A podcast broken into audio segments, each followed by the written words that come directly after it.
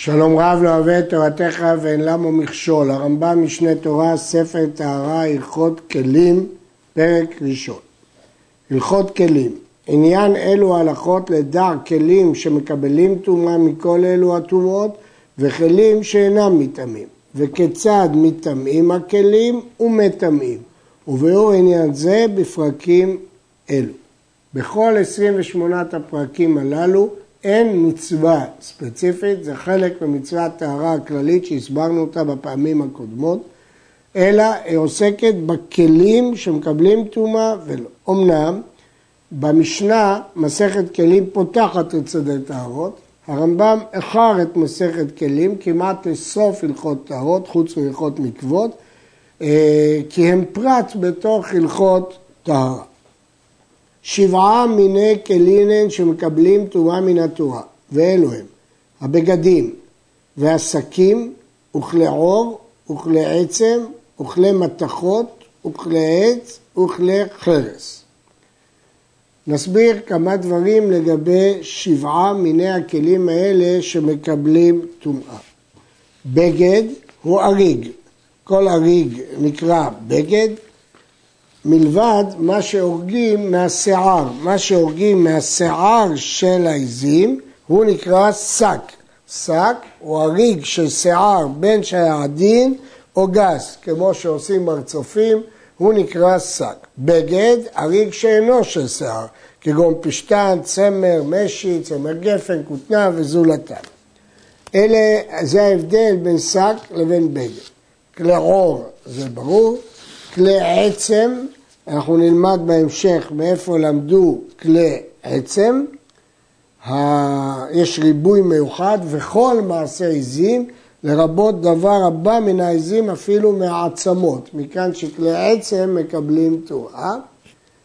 אה, נוסף לזה כלי מתכות, זה ידוע, אה, כלי עץ וכלי חרס. כלי עץ כוללים, כפי שהרמב"ם בפירוש המשנה מסביר, כל הדברים שנעשים מן העץ, כולל כפיפות, נצרים, הוצים, גומה, כפות תמרים, קנים, כל אלה בכלל כלי עץ. חרס ידוע. נשים לב שלא מוזכר בו זכוכית, כי זכוכית לא מקבל תרומה מן התורה, אלא מדרבנן, כפי שנלמד בהמשך. עכשיו הראייה, והרי הוא אומר, מכל כלי עץ או בגד, או עור, או שק. כן, בפסוק הזה בויקרא מפורשים ארבעה סוגי כלים, עץ, בגד, עור ושק. ובכלי מתכות נאמר, אך את הזהב ואת הכסף. אז הנה לנו הסוג החמישי, כלי מתכות. ובכלי חרס נאמר, וכל כלי חרס אשר ייפול מהם אל תוכו. אם כן, מופיע פה בפירוש כלי חרס. אז למדנו עץ, בגד, עור, שק, מתכות וחרס. למדנו אם כן שישה מתוך השבעה. כלי עצם נלמד בהלכה הבאה. מפי השמועה למדו שזה שנאמר בתורה וכל מעשה עזים לרבות כלים העשויים מן הקרניים ומן הטלפיים, מן העצמות של העזים. כיוון שכתוב כל, המילה כל באה לרבות. באה לרבות גם דברים שבאים מן העצמות, מן הקרניים ומן הטלפיים של העיזים. גם זה נקרא כלי שמקבל טומאה, זהו הכלי השביעי, כלי עץ. והוא הדין נשאר מיני בהמה וחיה, למרות שהריבוי נלמד מבכל מעשה עיזים, זה כולל עצמות של כל בהמה. אבל כלים העשויים מעצמות העוף אינם מקבלים טומאה.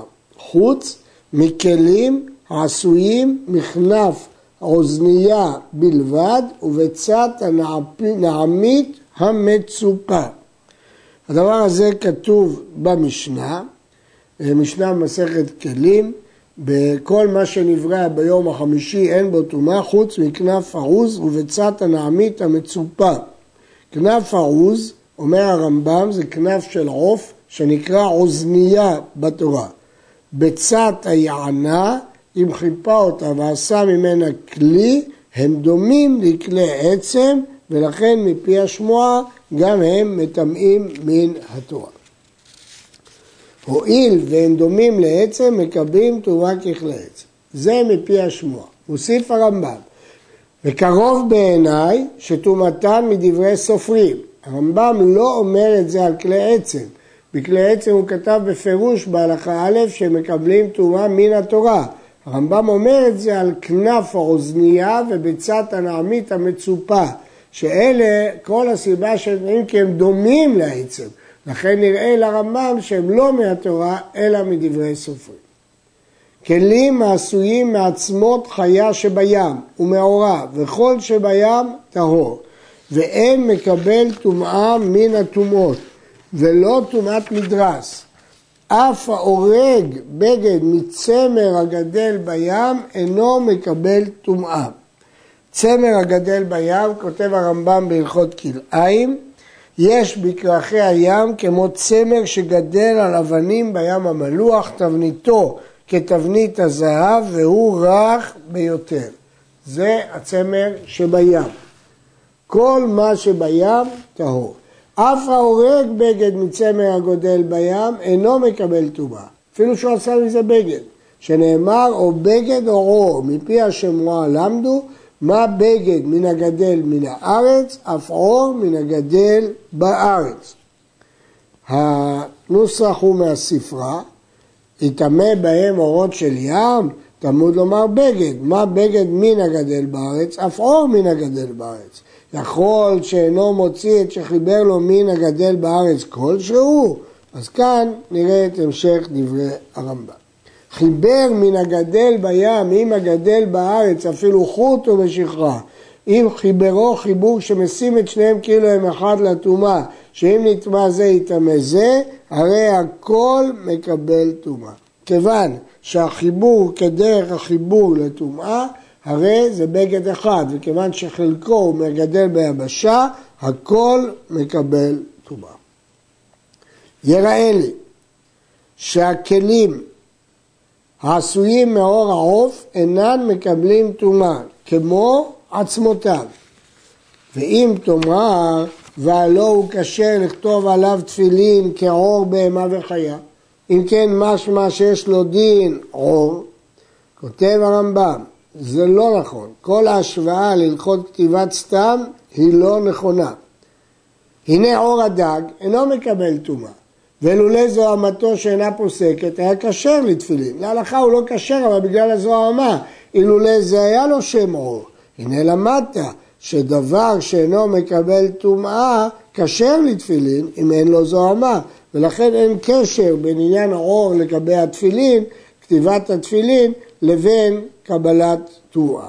נסכם, כל בעל חי שלא מהלך על הארץ אלא שוחה או מעופף אינו מטמא וגם לא הכלים העשויים מהם מטמאים, כך מסכם הרמב"ם בפירוש המשנה. יש להעיר, מה שאמרנו שאם חיבר חוט או משיכה מהגדל ביבשה מקבל בטומאה בתנאי שיהיה חיבור לטומאה, הכוונה חיבור גמור. מה פירוש חיבור גמור? הכוונה שהוא קשור או תפור כאחד לפי ההלכות שאמרנו בהלכות אה, טומאה. יש להעיר שהמושג משיכה, הרמב"ם מפרש אותו שפה שמוציא החייט בעת שגוזר את הבגד. כלי זכוכית אינן מקבלים טומאה מדברי תורה. הם לא משבעת הכלים שמקבלים טומאה. והחכמים גזרו עליהם שיהיו מקבלים טומאה. למה גזרו עליהם חכמים? הואיל ותחילת בריאתם מן החול, ככלי חרס. הרי הם ככלי חרס, כיוון שצורת העשייה של כלי זכוכית מקורה מחול בדומה לחרס שעושים מאדמה, לכן הם דומים לכלי חרס ולכן גזרו עליהם טומאה. ומפני שתוכה נראה כברן, לא גזרו עליהם שיטמאו מהאווירה. אם זה כלי חרס, הרי כלי חרס מטמא באוויר. אבל כאן, כיוון שרואים את התוך מבחוץ, לא מטמא באוויר, אלא עד שתיגע הטומאה בהם. בין מתוכם בין מתוכם, ככלי מתכות. לא ככלי חרס שמטמאים באוויר. הם מקבלים טומאה, גזירת וכלי חרס, אבל הם לא מטמאים באוויר ככלי חרס. ולא גזרו טומאה על פשוטיהם, חתיכת זכוכית שאין בה כלי קיבול, אלא על מקבליהם. ואין להם טהרה במקווה, ואין שורפים עליהם תרומה וקודשים, כלומר אם נגע בהם תרומה או קורבן לא שורפים אותו, אפילו שהזכוכית הזאת נטמעה מדי רבנן, שלא גזרו עליהם אלא לתלות. מראש כשגזרו חכמים טומאה, הם לא גזרו טומאה לשרוף, אלא רק גזרו טומאה לתלות. כמה הערות. הגמרא במסכת שבת אומרת, יוסף בן יועזר איש צרדה ויוסף בן יוחנן איש ירושלים גזרו טומאה על כלי זכוכית. בתוספת הכלים, כלי זכוכית מדברי סופרים.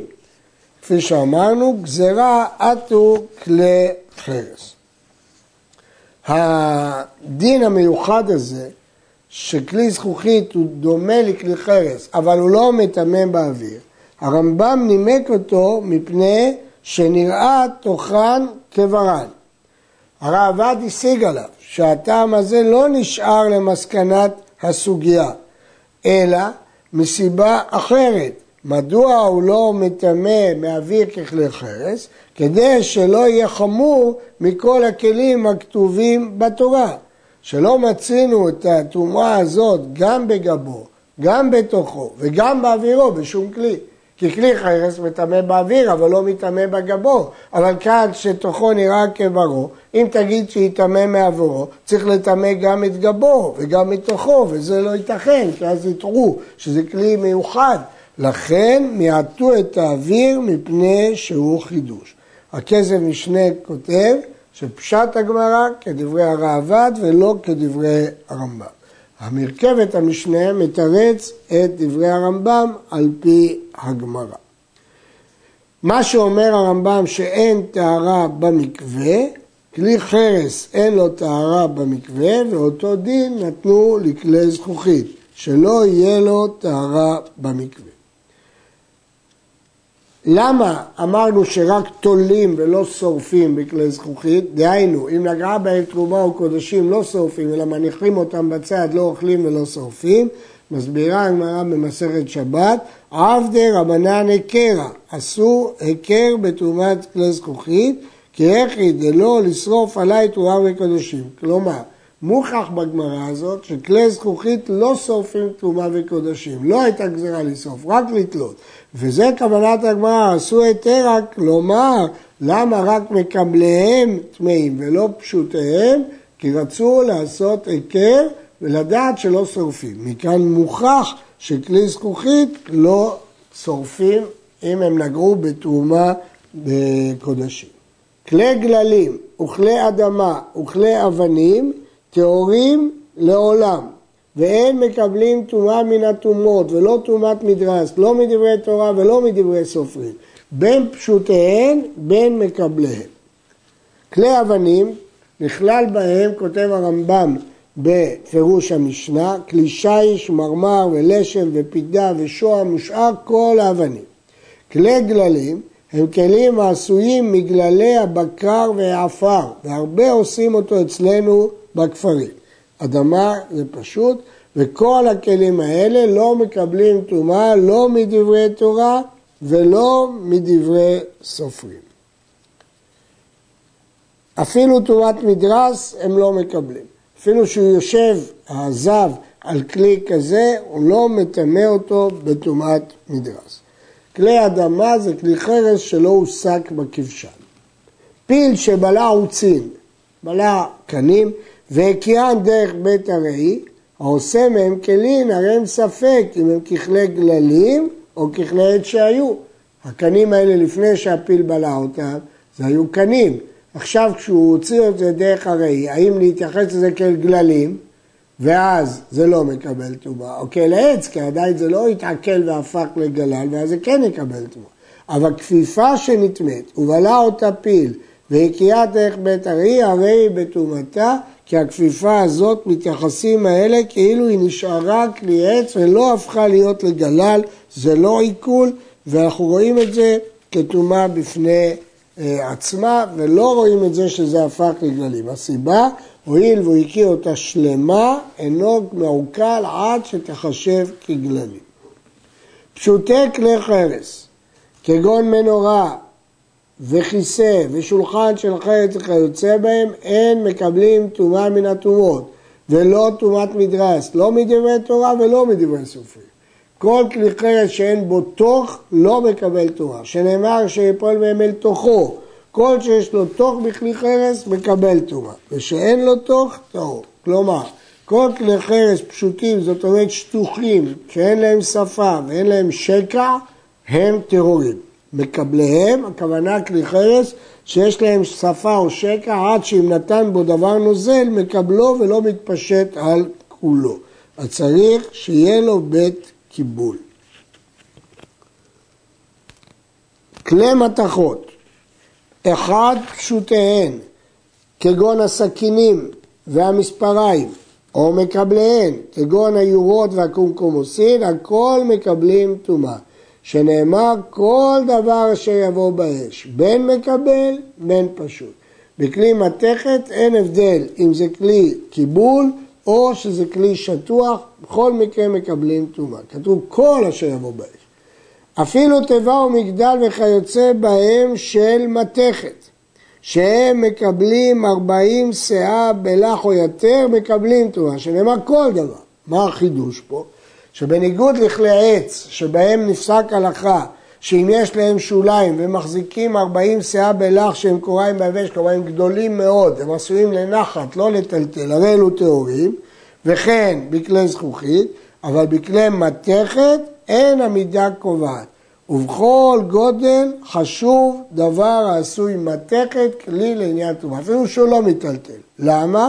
כי כל הדין של מיטלטל נלמד מההיקש לשק.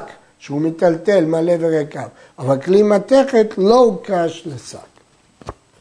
כלי עור וכלי עץ וכלי עצם מקבליהם כגון הערבה והחמד וכיוצא בהם מקבלים תרומה מדברי תורה.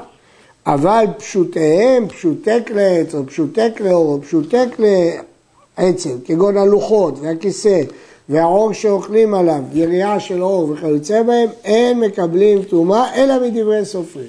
מדרבנן הם מקבלים טומאה, אבל מדאורייתא הם לא מקבלים. נעיר שפשוטי כלי חרס, אמרנו שהם לא מקבלים טומאה לא מהתורה ולא מדרבנן.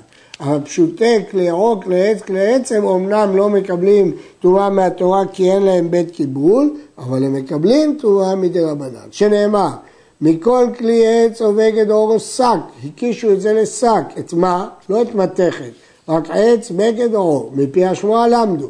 מה השק שיש לו בית קיבול, אף כל שיש לו בית קיבול. וכלי עץ הם ככלי עץ לכל דבר.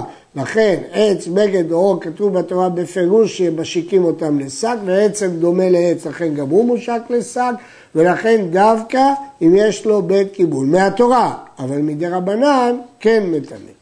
במה דברים אמורים שטומאת פשוטיהם מדברי סופרים? בשאר טומאות, חוץ מטומאת מדרס. אבל במדרס הזב וחבריו, כלומר יולדת ונידה, מטמאים, מטמאים מן התורה, שנאמר כל המשכב אשר ישכב עליו הזב יטמע, כל העשוי למשכב או למרכב כמו שבהרנו, וכן כלי זכוכית העשוי למשכב מטמא מדרס מדבריהם. זאת אומרת, בכלי עור, כלי עץ, כלי עצם, אמרנו שפשוטיהם טמאים רק מדברי סופרים. זה נכון, אבל יש יוצא מן הכלל. בטומאת מדרס, כשהזב או הנידה או ילדת דרסו, או זבה דרסו עליהם, הם מטמאים מן התורה, אפילו שאין להם בית קיבול, כי הם עשויים למשכב או למושב. חידוש נוסף, אחר, שכלי זכוכית שעשוי למשכב מטמא מדרס, אבל רק מדבריהם. מדרבנן ולא מן התורה.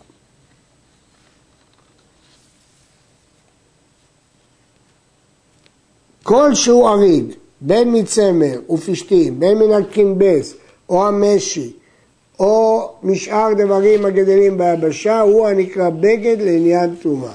והלבדים כבגדים לכל דבר. אם כן, כל אריג מדבר שגדל מצמח, לא חשוב איזה צמח, או מצמר שעל גבי הבהמה, הוא נקרא אריג והוא מקבל טומאה. מה זה אה, למדנו לבדים, לבדים זה שהם נעשו לא בהריגה, אלא בלחץ, בכבישה. כבשו אותם יחד בלחץ, זה נקרא לבד, גם הוא נקרא בגד וגם הוא מקבל טומאה. השק הוא חוטא שיער, הגדולים כשלשלת, גדולים מלשון גדיל, או ההרוגים כבגדים. אחד העשוי מן העזים ומצמר גמלים ומזנב הסוס והפרה וכיוצא בהם. כלומר, שלא כמו צמר או פשתן או כותנה שטובים סיבים, פה זה לא עשוי מסיבים, אלא משיער שגודלים אותו. ואחד ההריג מהם כמו המרצופים, כגון המרצופים, או הגדול שגדלו אותו, כמו חבק של החמור וכיוצא בו. אבל החבלים והמשיכות, השזורים, בין מן השיער, בין מצרים ופשתים, אינם מקבלים טומאה בפני עצמם. חבלים הם לא מקבלים טומאה בפני עצמם, כי אין להם שם של בגד. כל הכלים העשויים מן הגומה ומן הערבה ומן הקנים ומן כפות התמרים ומן העלים והסריגים, מקליפי האילנות ומן החלף, כגון הכפיפות והתרסקלים והמחצלאות והמפצות, הכל בכלל כלי עץ, שכל הגדל מן הארץ כעץ. כל הסוגים האלה הם דברים שגדלו מן הארץ, לכולם יש דין של העץ, וכולם מטמאים מדין כלי עץ. לגבי תרומת מדרס, הדין שונה, כי שם צריך שנוח לשכב עליו, שלא כמו בשל קנים שלא נוח לשכב עליו. אחד כלי חרס, ואחד כלי נטר לכל דבר. מה זה כלי נטר? היא אבן רכה מאוד שנמסה בהר במים. רוחצים בו השיער והבגדים ונמנע מכלל חומרי הכיבוס. ועושים כלים מן הנטר ועשייתם קשה מאוד. כפי שמגבלים את הנטר, עושים ממנו קנקנים, אלא שאינו סובל את האש כמו שסובל החרס, כי הוא מתפורר מהר. אה, יש עוד סוגי עפר, אומר הרמב"ם, כל כלי העשוי מעפר מן העפרות, ואחר כך שורפים אותו בקישן, לא משנה איזה סוג עפר, טין או טיט, כל מיני סוגים, הרי זה ככלי חרס. והתנור, והקיריים, והקופח, כלי בישול ואפייה, וכיוצא בהם משאר הבניינות שעופים בהם או שמבשלים בהם, עליהם הכל מקבלים טומאת דין תורה. כלומר, אנחנו לא רואים אותו כבניין, אלא רואים אותם ככלים. זה מפורש בתורה, תנור וחיריים יוטץ, טמאים מהם. קירה היא מוקד שבנוי לבשל עליו תבשיל, מקור שפיטת שתי קדרות. קופח, מקור שפיטת קדרה אחת. ותנור זה לאפייה. הכל מקבלים תרומת דין תורה, ותרומתה ותרומת כלי חרס שבת. עד כאן.